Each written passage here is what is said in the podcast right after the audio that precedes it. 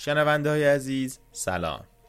اینجا پادکست دژه و منم کاپتان پرایسم شما دارید به اپیزود چهارم از مجموعه داستان هواپیماها گوش می‌دید. با من همراه باشین.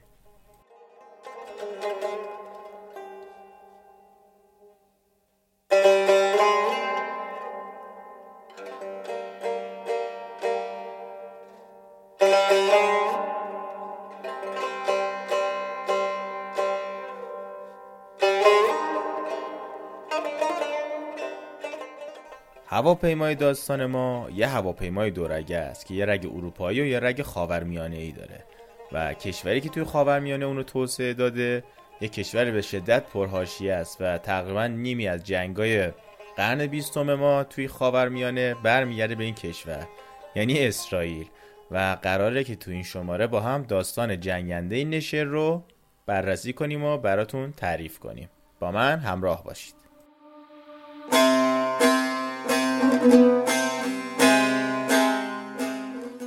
قبل اینکه داستان اصلی رو شروع کنم باید بگم که موقعی که جنگنده نشر رو داشتن توسعه می‌دادن یکم بعدترش به حاشیه توسعه اون جنگنده کفیر هم در حال توسعه و طراحی بوده. اما خب برای اینکه جفتشون داستانشون تقریبا مشابهه و و از یک خواستگاه مشترک میاد تصمیم گرفتم که اپیزود چهارم رو به دو تا جنگنده کفیر و نشر اختصاص بدم. چون در حال هر دوتا از یک پروژه مشتق شدن و بچه اشتراکات زیادی دارن. از اونجایی که خیلی هم طولانی نیستن میشه یک اپیزود چهار که توی دو تا قسمت دنبال بشه. پس قسمت اول رو به نشر اختصاص میدیم و قسمت دوم اپیزود چهارم رو به جنگنده کفیر.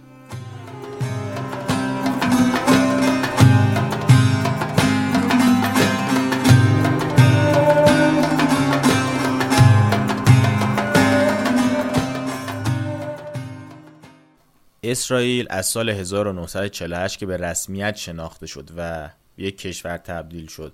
تا سال 1967 درگیری جنگ جدی نبود. تا اینکه تو جوان سال 1967 با شش کشور عربی درگیر شد و جنگ شش روزه رو رقم زدن.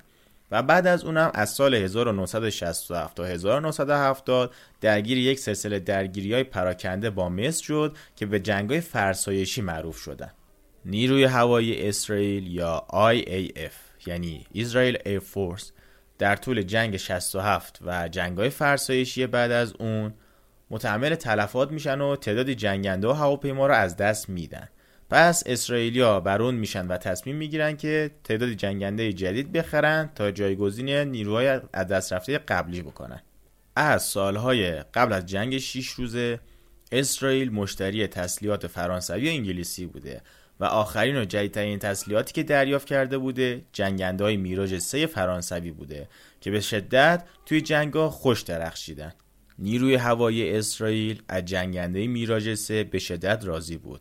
همینقدر بهتون بگم که توی دو روز اول جنگ 6 روزه اسرائیلیا از 300 فروند هواپیماشون 296 تا رو مسلح می‌کنن و به 6 تا کشور عربی اطراف میفرستن و چهار تا جنگنده رو برای دفاع هوایی روی تلاویو باقی می‌ذارن.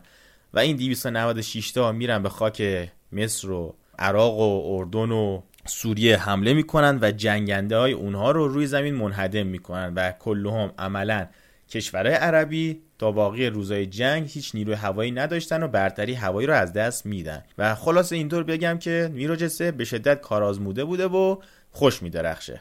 به خاطر تلفاتی که اسرائیلیا تو این جنگا متحمل میشن و جنگنده ها رو از دست میدن نیروی هوایی اسرائیل میره به دنبال خرید یه مدل بهبود یافته از جنگنده میراج 3 که اون زمان بهش می‌گفتن میراج 5 و در دست توسعه بوده. اسرائیلیا یه هیئت میفرستن فرانسه و قرارداد میبندن و یک مشارکت برای تولید هواپیمای میراج 5 بین سازنده فرانسوی یعنی داسوالت اوییشن و شرکت هوافضای اسرائیلی یا IAI شکل می‌گیره. IAI مخفف اسرائیل ایرکرافت اینداستریزه اواخر دهه 60 بوده که تو سال 1968 اسرائیل به لبنان حمله می‌کنه. تو ژانویه سال 1969 هم دولت فرانسه اعلام می‌کنه که آقا ما اسرائیل رو تحریم تسلیحاتی می‌کنیم چرا که به لبنان حمله کرده. در پاسخ به تحریم فرانسه هم اسرائیلیا میگن به نام یهوه تحریم برای ما نعمت است تحریم برای ما فرصت است نمی‌دونم تحریم تلاست فلان اینجوریه و ما رو پای خودمون وای میستیم پس در پاسخ به تحریم چیکار کردن؟ تصمیم گرفتن که این سرمایه گذاری رو ادامه بدن. ولی در عوض بدنه های هواپیما رو تو داخل کشور تولید کنن. خیلی راحت. گفتن آقا شما تحریم می‌کنین اشکال نداره. قرار نیست که بدیم شما همه صفر تا صد بسازیم ما پول بدیم. بدیم بدنه رو خودمون تولید می‌کنیم. مشکلی نیست. زیرپوستی کارشون رو انجام میدن و پروژه رو پیش می‌برن. صنایع هوافضای اسرائیل یعنی IAI هم در طول سال 1969 میلادی کار تولید رو برای این مدل آغاز می‌کنه یعنی بدنه میراژ 5 طبق گزارش های رسمی اسرائیل پیش از اینکه تحریم بشه یه مجموعه کاملی از نقشه ها و اطلاعات دقیق و اندازه ها رو به دست آورده بوده و مشکلی برای تولید داخل کشور نداشته. بدنه تولیدی جدید کاملا مشابه میراژ 5 بود. در اصل اسرائیلیا چون توی این پروژه سرمایه گذاری کرده بودن میراژ 5 بر اساس نیاز اسرائیلیا از جنگنده میراژ 3 توسعه پیدا می‌کنه. و خب برای اینکه قرار بوده تولید بشه نقشه ها و همه چیز رو کامل داشتن و اطلاعاتش رو وارد کرده بودن. بس هواپیما کامل بدنش تولید میشه ولی به تجهیزات اویونیکی ساخت اسرائیل مجهز میشه. یه صندلی پرون سف سفر مارتین بیکر هم براش گذاشته بودن و یه سری تجهیزات بیشتر نصب می‌کنن روی بدنه تا بتونه موشکای هوا به هوای مختلف و بیشتری رو شلیک کنه. به عنوان مثال غیر از موشکای فرانسوی بتونه موشک گرمایاب شفریر اسرائیلی رو هم شلیک کنه. تو پرانتز برای فهم بیشتر بگم که وقتی به یک صندلی پرتاب شونده میگن صفر صفر یعنی اینکه در سرعت صفر و ارتفاع صفر می‌تونه عمل کنه. قبل در اینکه این مکانیزم اختراع بشه یا درست بشه صندلی های پران باید یه حداقل ارتفاع و یک حداقل سرعتی رو میداشتن هواپیما تا این صندلی بتونه بیرون بپره. چون هنوز مکانیسم ایمنی و تکنولوژیش در اون سطح نبوده که بتونه خلبان اینجوری از تو وضعیت صفر صفر پرتاب کنه. مثلا حداقل باید 200 کیلومتر سرعت می داشته یه حداقل 200 متر یا 500 متر ارتفاع می داشته تا وقت صندلی پرتاب میشه بیرون و تا چتر خلبان باز میشه خلبان به زمین برخورد نکنه و له نشه. ولی صندلی صفر صفر اینجوری که شما روی زمین و هواپیما خاموشن باشه. اگر یه مشکلی پیش بیاد خلبان می‌تونه روی زمین ایجکت کنه و تا یک ارتفاع ایمنی صندلی بره بالا و بعد با چت بیاد پایین بدونی که خلبان بخواد با شدت به زمین برخورد کنه. پس اینم از صندلی صفر صفر. پرانتزو میبندم. خلاصه همه این مسائل میگذره و تو سپتامبر 1969 اولین prototype اولیه اولین پرواز خودش رو انجام میده. تو ماه می 1971 هم اولین جنگنده با نام رام A به IAF تحویل میشه. بعد تو ماه نوامبر سال 1971 یا همون سال این هواپیما هم رسما به نشر تغییر نام میده. نشر یک واژه از زبان عبریه که ترجمهش میشه کرکس griffon که بعضی جاها هم به عقاب هم ترجمهش کردن. بعد از ورود به خدمت نشر تقریبا دو سالی بیکار بوده تا اینکه می‌رسه به سال 1973 و جنگ یوم کیپور که اوج نقطه کاریش با نیرو هوای ارتش بوده. طبق گزارش ها توی این جنگ در طول درگیری ها عملکرد خیلی خوبی داشته و خلبانه اف با جنگنده نشر بیش از 100 تا شکار هوایی رو به نام خودشون ثبت می‌کنن. بعد از جنگ 1973 یوم کیپور نشر به مدت یک سال دیگه هم توی خدمت بوده. تا اینکه توی سال 1974 تولید نشر متوقف میشه. چرا که یه مشتق پیشرفته تر از میراج 5 که به موازات نشر برنامه ریزی شده بود یعنی کفیر وارد عرصه میشه و نشر هم به نفع کفیر کنار گذاشته میشه. نیروی هوایی جنگنده نشر رو در طول دهه هفتاد بازنشسته کرد. این هواپیماهای بازنشسته شده بعدا به نیروی هوایی آرژانتین فروخته شدن و توی آرژانتین با نام دگر یا خنجر مورد استفاده قرار گرفتن. سال 78 میلادی میشه و آرژانتین و شیلی یک سری اختلافات ارزی پیدا می‌کنن و وارد یک سری درگیری ها میشن که به درگیری بیگل معروفه. آرژانتین هم به خاطر ترس از جنگ و درگیری ها اولین دسته از دگرهای خودش رو توی مرز با شیلی مستقر می‌کنه. بعد از درگیری بیگل دگرهای آرژانتینی توی یک جنگ دیگه هم به کار گرفته شدن. می‌رسیم به سال 1982 و جنگ فالکلند که جنگی بود در سر جزایر فالکلند که نزاع بین انگلستان و آرژانتین بود و دگرها هم اونجا مورد استفاده قرار گرفتن. در طول 45 روز عملیات رزمی در مجموع 153 صورتی پرواز علیه اهداف زمینی و دریایی انگلستان انجام میشه. در طول جنگ دگرای آرژانتینی چندین عملیات ضد کشتی انجام میدن که به چند تا ناو انگلیسی آسیب می‌رسه. این ناوا عبارتن از HMS آنتریم، HMS بریلیانت، برودسورد، آردنت، ارو و پلیموس پرانتز باز کنم. واژه HMS مخفف سه تا کلمه Her Majesty's Ship ه در اصل در طول جنگ فالکلند و حالا قبلترش چون ملکه بریتانیا هنوز زنده بوده این مخفف می شده Majesty's Ship و الان که پرنس چارلز اومده به جاش نشسته میشه His Majesty's Ship اینم در جریان باشین پرانتز بسته. در مجموع 11 تا Dagger آرژانتینی توی نبرد با انگلیسی ها از دست میره که 9 تاش شکار جنگنده های Sea نیروی دریایی انگلیس بوده. هواپیمای باقی مونده ای بعد از جنگم بعدا به استاندارد فینگر ارتقا پیدا می‌کنن.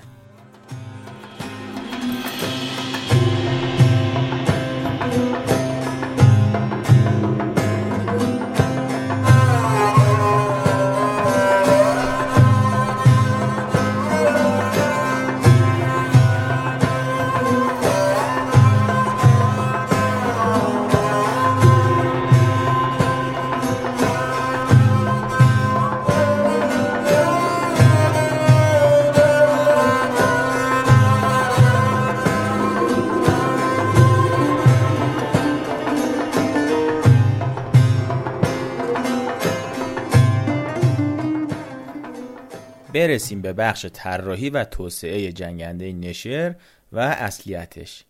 در اوایل سال 1962 میلادی بود که نیروی هوایی اسرائیل اولین جنگنده میراج 3 سی جی خودش رو معرفی کرد.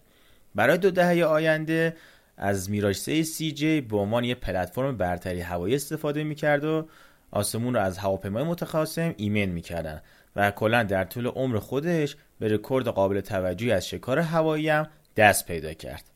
میراج 3 سی جی عملکرد بسیار خوبی از خودش به جا گذاشت و توی ارزیابی ها سربلند بیرون اومد. طوری که منجر به این شد که هواپیمای میراج 3 سی جی به عنوان یک پلتفرم قوی برای توسعه بیشتر در نظر گرفته بشه. توی اواخر دهه 60 میلادی بود که نیروی هوایی اسرائیل به خاطر جنگ 6 روزه 67 و جنگ‌های فرسایشی سه ساله چیزی حدود 60 هواپیمای جنگی رو از دست داده بود و تحت فشار قرار داشت تا هرچه زودتر این هواپیماها رو جایگزین کنه و بره یک هواپیمایی بخره یا توسعه بده. علاوه بر اینکه نیروی هوایی اسرائیل دچار تلفات شده بود و دنبال یک جایگزین میگشت یه مسابقه تسلیحاتی بین اسرائیل و چندین کشور همسایش مثل سوریه و مصر که تو این مدت تسلیحات پیشرفته تر از اتحاد جماهیر شوروی دریافت کرده بودند در حال شکلگیری بود. بر اساس مشکلاتی که برای اسرائیل پیش اومده بود کار توسعه مشترکی رو با سازنده هواپیمای فرانسوی یعنی داسو اوییشن برای توسعه و تولید گونه از هواپیمای جنگنده بسیار موفق میراسته خودش آغاز کرده بود. محصول این برنامه به میراج پنج معروف شد و سرانجام توسط اسرائیل ساخته شد و به زبان عبری رام نامگذاری شد که به معنی رد هستش. شرکت داسو توسعه میراج 5 رو به درخواست اسرائیل دنبال کرده بود که به عنوان مشتری خارجی اصلی میراج 3 بودن و عموما فرانسه رو به عنوان تامین کننده نظامی تو این دوره دوست داشتن. الزامات ویژه‌ای که توسط نیرو هوایی اسرائیل برای نسخه بعدی از این مدل تعیین شده بود عدم تاکید بر قابلیت هواپیما در همه شرایط آب و هوایی و حذف سیستم رادار اصلی آن در ازای بهبود ظرفیت حمل مهمات و برد جنگنده بود. این امر با آب و هوای عمدتا صاف و شرایط آب و هوایی معمولی موجود در خاورمیانه امکان پذیر می‌شد. حتی قبل از اولین پرواز prototype میراژ 5 اسرائیل یک دسته 50 تایی از جنگنده و همچنین یک جفت هواپیمای آموزشی رو برای نیروی هوایی خودش سفارش داد. با این وجود این برنامه عملا توی ژانویه 69 از مسیر خارج شد. چرا که توی پاسخ به حمله اسرائیل در سال 68 به لبنان دولت فرانسه اعلام کرد که تحریم تسلیحاتی رو به اسرائیل و کشورهای متخاصم خاورمیانه ای اعمال می‌کنه. وقتی تحریم های تسلیحاتی فرانسه اجرایی شد اولین دسته سی فروندی میراج پنج قبلا پولشو پرداخت کرده بودن تحویل نشد. از نظر استراتژیک تحریم انگیزه بزرگی رو برای اسرائیل ایجاد کرد که توانایی صنعت تسلیحات داخلی خودش رو توسعه بده و خواستای خودش رو برآورده کنه. تحریم به عنوان یک شکست قابل توجه برای نیروی هوایی اسرائیل تلقی می‌شد و مایل بود نوع جدید میراژ 5 رو برای جبران خسارت وارد شده در طول جنگ ها به دست بیاره. ولی خب نشد و این نیروی هوایی همچنان به استفاده از میراژ 3 سی ادامه می‌داد. اما خب متوجه شد که قادر به دسترسی به پشتیبانی رسمی هم نیست. در پاسخ به این تصمیم فرانسه اسرائیل هم تصمیم به تولید داخلی بدنه هواپیما معروف به پروژه رام A و B رو گرفت. بنابر گزارش ها اسرائیل قبلا نقشه و اسناد لازم رو در مورد هواپیما در اختیار داشت. ولی خب اسرائیل به طور رسمی مجوز ساخت رو از داسو دریافت نکرد هیچ وقت. به گفته نویسنده هوانوردی دان مکارتی گمان زنی شده که آژانس اطلاعاتی اسرائیل یعنی موساد تو به دست آوردن برخی از اطلاعات تولیدی نقش داشته. در حالی که خب یک عده دیگه هم ادعا می‌کنن که بنیانگذار شرکت داسو یعنی مارسال داسو ممکن آزادانه اطلاعات طراحی رو ارائه کرده باشه به اسرائیلیا. به گفته نویسندگان هوانوردی یعنی آقایان داگ دیلدی و پابلو کالکاترا داسو به طور محتاطانه قطعات و وسایل و مقدار زیادی از اجزای بدن هواپیما رو از طریق کنسرسیوم صنعتی شرکت هوافضای اسرائیل صنایع هواپیماسازی اسرائیل و شرکت هوانوردی آمریکایی نورف امریکن راکفل در اختیار اسرائیل قرار داد. شرکت داسو در توجیه این که چرا در زمان تحریم به اسرائیلیا قطعات و بدن هواپیما رو فروخته ادعا کرده که قبل از تحریم های 69 پروانه ساخت رو توی ژانویه 68 به این کنسرسیوم صنعتی فروخته و ادعایی نمیشه روی تحریما داشت براش. بر اساس گزارش ها اولین بدنه های هواپیما بدون سلاح لوازم الکترونیکی و اویونیکی بدون صندلی پرتاب شونده و موتور مستقیما از داسو توی فرانسه تحویل داده شده بوده. دیلدی و کالکاترا ادعا می‌کردند که اطلاعات دقیق در مورد موتور آتار که موتور هواپیمای میراژ 5 بوده از طریق سازنده صنعتی سوئیسی سولزر به دست اومده که موتور آتار رو برای میراژ خود سوئیس تولید کرده بوده. اسرائیل با به دست آوردن این نقشه ها و داشتن چندین موتور آتار از میراژ موجود نیروی هوایی قادر بود به طور مستقل موتورهای خودش رو بسازه. در طول سال 69 میلادی IAI یا صنایع هواپیماسازی اسرائیل فعالیت های تولیدی رو توی این پروژه آغاز کرد و به طور رسمی اسرائیل این هواپیما رو پس از به دست آوردن مجموعه کاملی از نقشه ها ساخت. با این حال برخی منابع به طور متناوب ادعا کردند که اسرائیل 50 فروند میراژ 5 رو تو حالت جدا شده و دیساسمبل شده دریافت کرده و مستقیما از نیروی هوایی فرانسه توی جبه ها ارسال شده. ولی خب این ادعاها کذب بودن و نیروی هوایی فرانسه 50 فروند هواپیما رو که در ابتدا برای خدمت به اسرائیل در نظر گرفته شده بود و تحویل می‌گیره. توی سپتامبر 1969 اولین prototype پرواز خودش رو انجام میده. توی ماه می 1971 اولین رام A به نیروی هوایی اسرائیل تحویل داده میشه و توی نوامبر سال 71 همونجور که گفتم این هواپیما نام رسمی خودش یعنی نشر رو دریافت می‌کنه. بدن هواپیمای نشر هم مشابه میراج 5 بود. اما سیستم های اویونیکی ساخت اسرائیل به صورت گسترده روی هواپیما نصب میشن. غیر از سیستم های اویونیکی صندلی های مارتین بیکر 00 هم روی هواپیما نصب میشه و یک سری تجهیزات هم همونجور که گفتم نصب می‌کنن تا پذیرای سلاح و موشک های بیشتری باشن از جمله موشک های گرمایاب شفریر که ساخت خود اسرائیل بود. در مجموع 51 فروند جنگنده نشر یا همون نشر S و ده فروند جنگنده دو سرنشینه نشر که برای امر آموزشی بود یا نشر T توسط IAI ساخته میشه. نشر از سیستم اویونیک ساده تری نسبت به میراژ 3 بهره می برد بنابر گزارش ها مانورپذیری اونم یک کمی کمتر بود. با این حال نشر نسبت به میراژ 3 برد جنگی بیشتری داشت و محموله سنگینتری هم می‌کرد. کاهش قدرت مانوف مانع از عملکرد خوب نشر در نبرد هوایی توی جنگ یوم کیپور نشد در سال 1974 تولید نشر به نفع مشتقات پیشرفته تر میراژ که به موازات نشر برنامه ریزی شده بود متوقف میشه تفاوت اصلی این مشتق جایگزینی موتور آتار با موتور جنرال الکتریک J79 ساخت اسرائیل بود. J79 یه موتور محبوب آمریکایی برای هواپیمای جنگی بود که قبلا در جنگنده هایی مانند لاکید F-104 استارفایتر و مکدانل داگلاس F4 فانتوم دو استفاده شده بود. هواپیمایی که از این موتور و بدنه به دست اومده بود کفیر نامگذاری شد.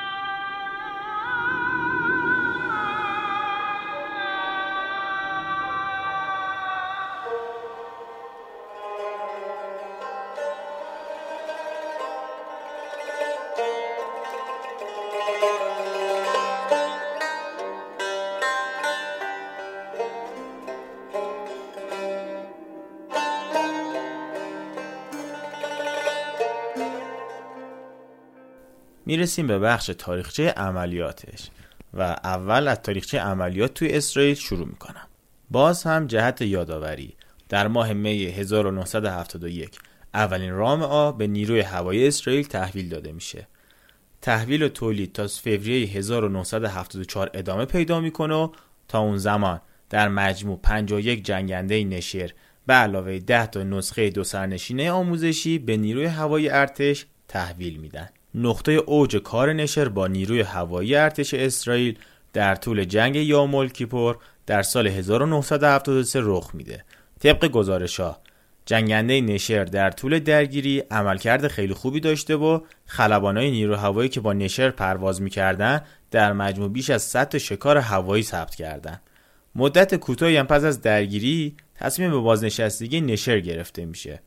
معرفی مشتق توانمندتر یعنی کفیر اهمیت نشر رو کم کرده بود و مشارکت اونها توی عملیات های تهاجمی منجر به خسته شدن سریع بدنه هواپیما شده بود یا به قولی دچار پدیده خستگی فلزات شده بود.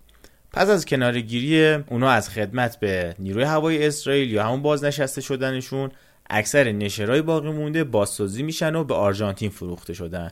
جایی که اسم نشرها به دگر تغییر نام میده.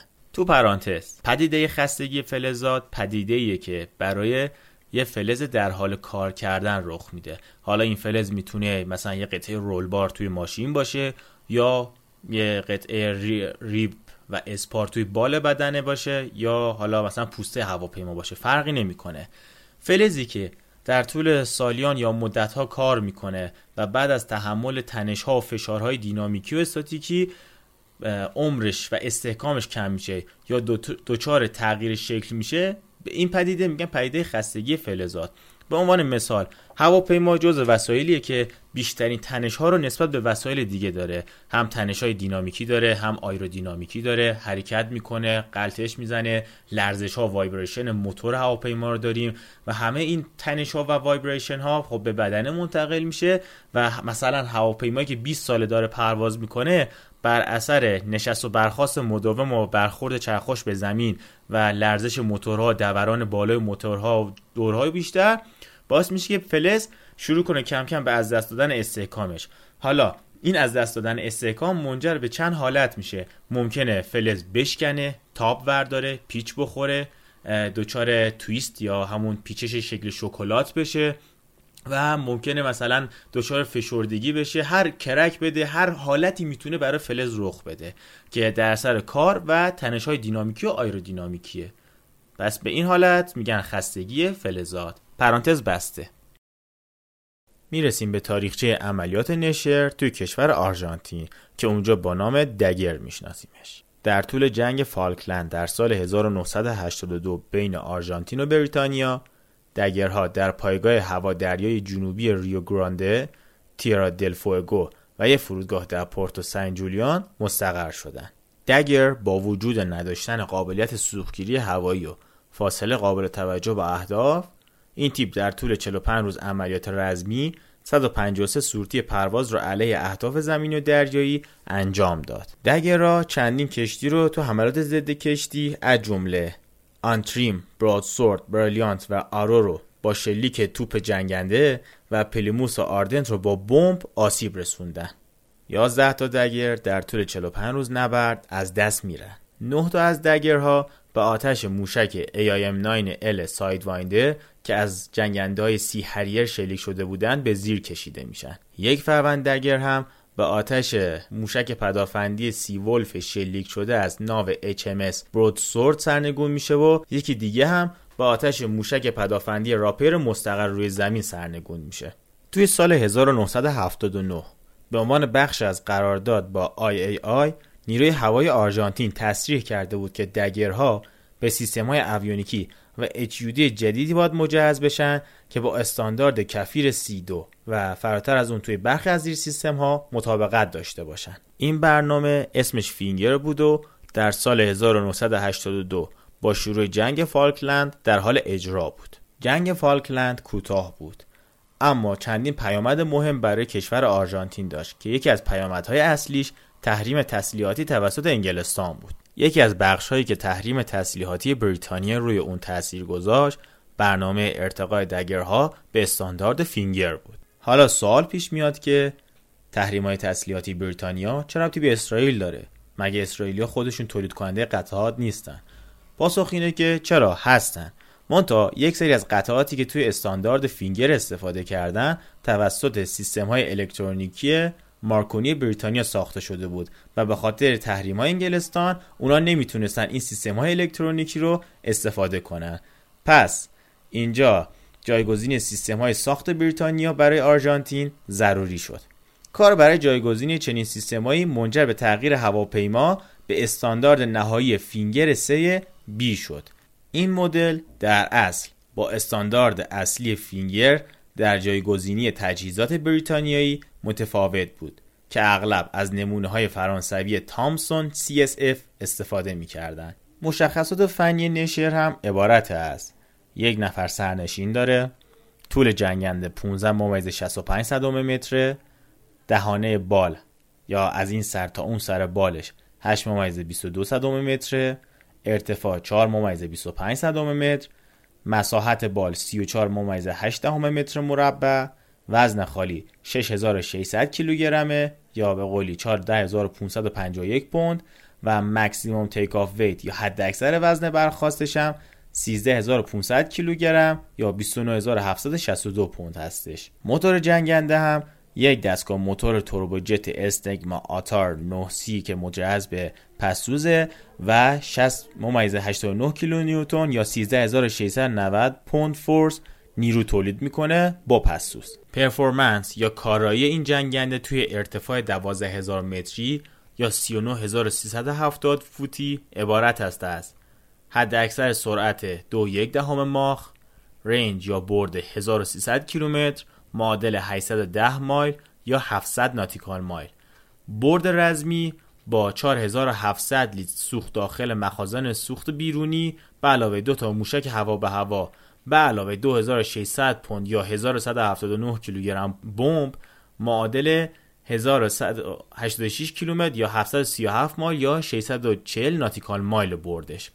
service ceiling یا سقف پروازیش 17680 متر معادل 58010 فوته rate of climb یا نرخ اوجگیریش هم 83 متر بر ثانیه یا 16300 فوت بر دقیقه است. تسلیحات نشرم عبارتن از دو تا توپ 30 میلیمتری آی دفاع 552 که توی بدنه نصب شدن و برای هر کدومشون 140 تا گلوله ذخیره داره هواپیما. نشر 6 تا جایگاه حمله تسلیحات زیر بالهاش و یک دونم زیر بدنه داره و ظرفیت اسمی حمل بار این جایگاه ها 9259 پوند معادل 4200 کیلوگرمه. دو تا موشک هم می‌تونه حمل کنه در از موشک هوا به هوا. و 12730 پوند بمب هم می‌تونه توی حد اکثر ظرفیتش حمل کنه. داستان شماره 4 بخش اول یعنی جنگنده نشر تموم شد و توی بخش دوم این داستان می‌خوام به جنگنده کفیر بپردازم و داستان اونو براتون تعریف کنم. پس منتظر بخش دوم باشید و شما رو به خدای بزرگ میسپرم خدا نگهدار.